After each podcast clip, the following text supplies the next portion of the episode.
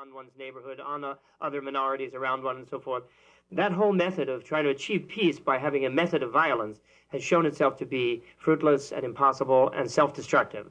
And so we need now for the new century to rise as a human, as a group, as a human race, as the one human race, as the participants here are saying, to the realization that nonviolence is the goal, is peace, and therefore that goal must be also the method. We must just live in peace internally and in our own lives, and then we can extend peace to others.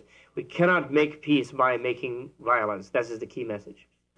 This conference brings together an extraordinary gathering of folks, not just uh, people who are used to making presentations and uh-huh. giving talks, but a lot of people who are actually working in the trenches right. doing right. conflict resolution and right. nonviolent work in the community. Right. What about that? What was the inspiration for that? Well, the inspiration for that was, you know, the Buddhist teaching and uh, the Gandhian teaching, Martin Luther King's teaching, which are very fundamental native and indigenous people of America's teaching teachings about nonviolence are usually taught in a religious sort of context or by for spiritual seekers who are in some sort of retreat setting or an ashram or something like that, dharma center. And then the people who work on the actual streets where people are being shot down, 23,000 young black men a year are killed by bullets uh, in in our cities in this country, and it's like an epidemic. And so those people usually don't have the benefit of this type of encouragement, methodology, and so on. Although by force of sheer necessity, in the in the face of the of the crisis, life and death crisis that they face daily, they develop these methods naturally. And so the people who do this in a sort of spiritual, meditative way, they need the encouragement of seeing that people who are activists have developed this out of the human heart, that it's common to the human heart. It's not just an artificial thing. The people who are doing this on the street, they need the reinforcement of the methodology of the people who have developed the meditative knowledge. So it's this cross-fertilization between these two groups of people that is crucial to our vision. And His Holiness the Dalai Lama and the Rigoberta Menchú, Jose Ramos Horta, they are not pretending that they are going to come here and solve everybody's problem by giving them a few speeches.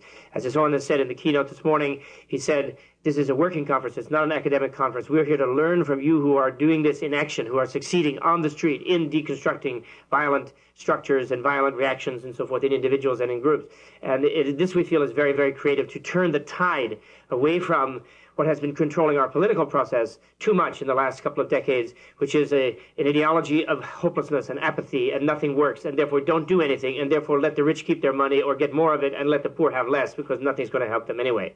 And this terrible, destructive, apathetic, and inhumane ideology has taken over our political process and is leading, leading our society into ever greater polarization. And we're trying to just make our little tiny bit of turning the tide against this it occurs to me that one of the problems we have in America is an inordinate fear of violence, mm-hmm. and so we build homes with walls around them mm-hmm. as we as if we can protect ourselves from the violence. And right. how do we get past the fear? How do each of us as individuals get past that fear?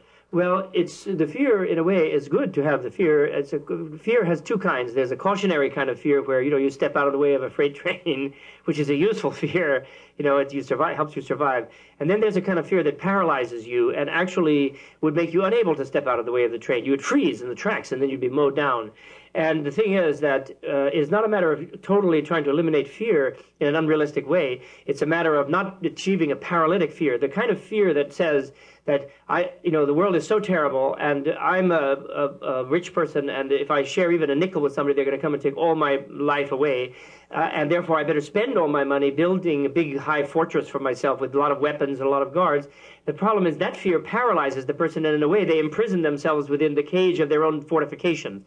In a way, America as a country is a country that is imprisoned within the with, since World War II, really within the within its own fortifications. Its Pentagon, its B-52s, its nuclear weapons, its hydrogen weapons, its poison gas weapons, and whatever kind you want. Huge expenditure devoted to that, stripping the money away from the schools and the education, putting the money into this kind of defense on the international level, then internally, huge prison system, seven, eight hundred thousand people incarcerated at a huge cost.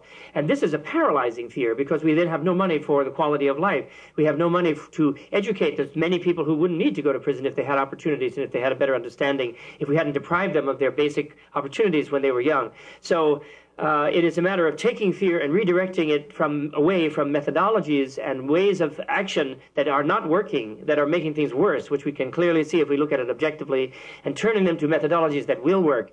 And those methodologies that will work are methodologies of kindness, methodologies of self-restraint, methodologies of generosity, methodologies of nonviolence rather than violence, and um, reaching out to people finding our connections to people, finding the touching the points of goodness in them. And so that's what we're doing, harnessing the fear to a, a cart that will get to our destination rather than trying to drag this hopeless machine uh, that is that in which we ourselves are the foremost prisoners, really. Even those who the guards are just as much a prisoner as the prisoners, you know.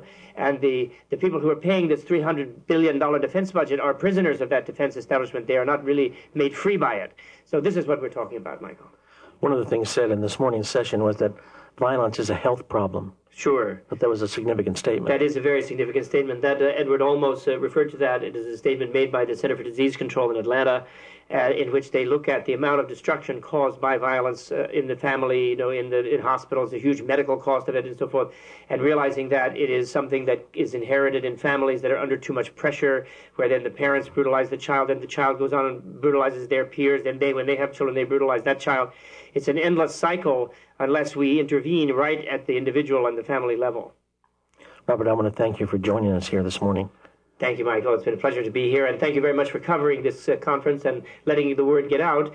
Because, of course, one of the most key things we want to communicate to people is that there are so many other concerned people. In working on this conference, the great privilege for us has been that we have discovered that there are so many people doing so many successful things that the media image that nobody can do anything and everything is hopeless, therefore arm yourself and hide or leave the country or something, is a real error, and it is a trick actually caused to make us not do what we could do. It is a trick by the sort of forces that are habitually uh, profiting by not getting the thing solved. And so we're very happy that you're letting the world know this. We're trying to have as much media to create as much hope in people as we can because we feel that's crucial. Thank you very much.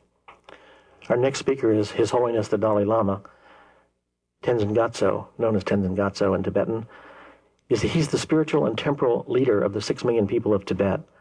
Since fleeing the communist Chinese invasion of Tibet in 1959, His Holiness has lived in Dharamsala, India, where he established the seat of the Tibetan government in exile. His Holiness has received many awards for his distinguished world leadership in the service of freedom, peace, and nonviolence, including being awarded the Nobel Peace Prize in 1989 for his ongoing opposition to the use of violence in the struggle for the liberation of Tibet. His Holiness the Dalai Lama. Just in, when I approached here, uh, uh, my the driver, see, he, he told me uh, he come from this city, so he told the San Francisco is the best city of whole United States. Uh, then other day in Denver, another is a person said to me, Denver is the best city. so I said, that and then said, I noticed when we were in Tibet, we, we felt, we consider Tibet is center of the world.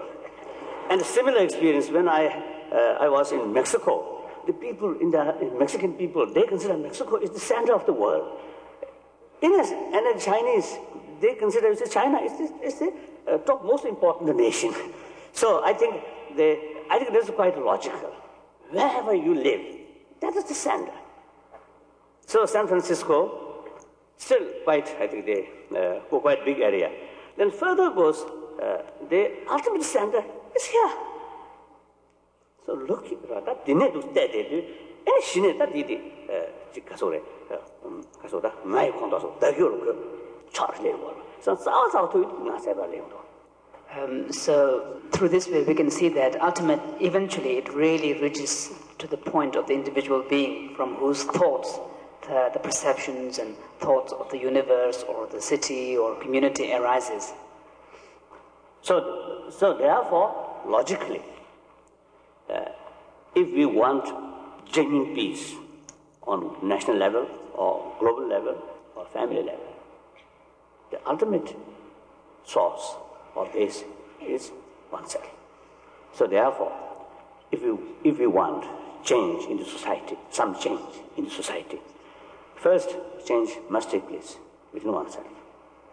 I think about in my own little experience, the, uh, whenever I go, it seems uh, at least to some people, which is really you see, when I met, when we talk, the people really showed me genuine smile and genuine friendly sort of attitude. Uh, so I believe, you see, this, uh, I myself uh, always consider the, as a friendly openness uh, and compassion, a sense of caring, sense of responsibility and respect to others. You see, this I consider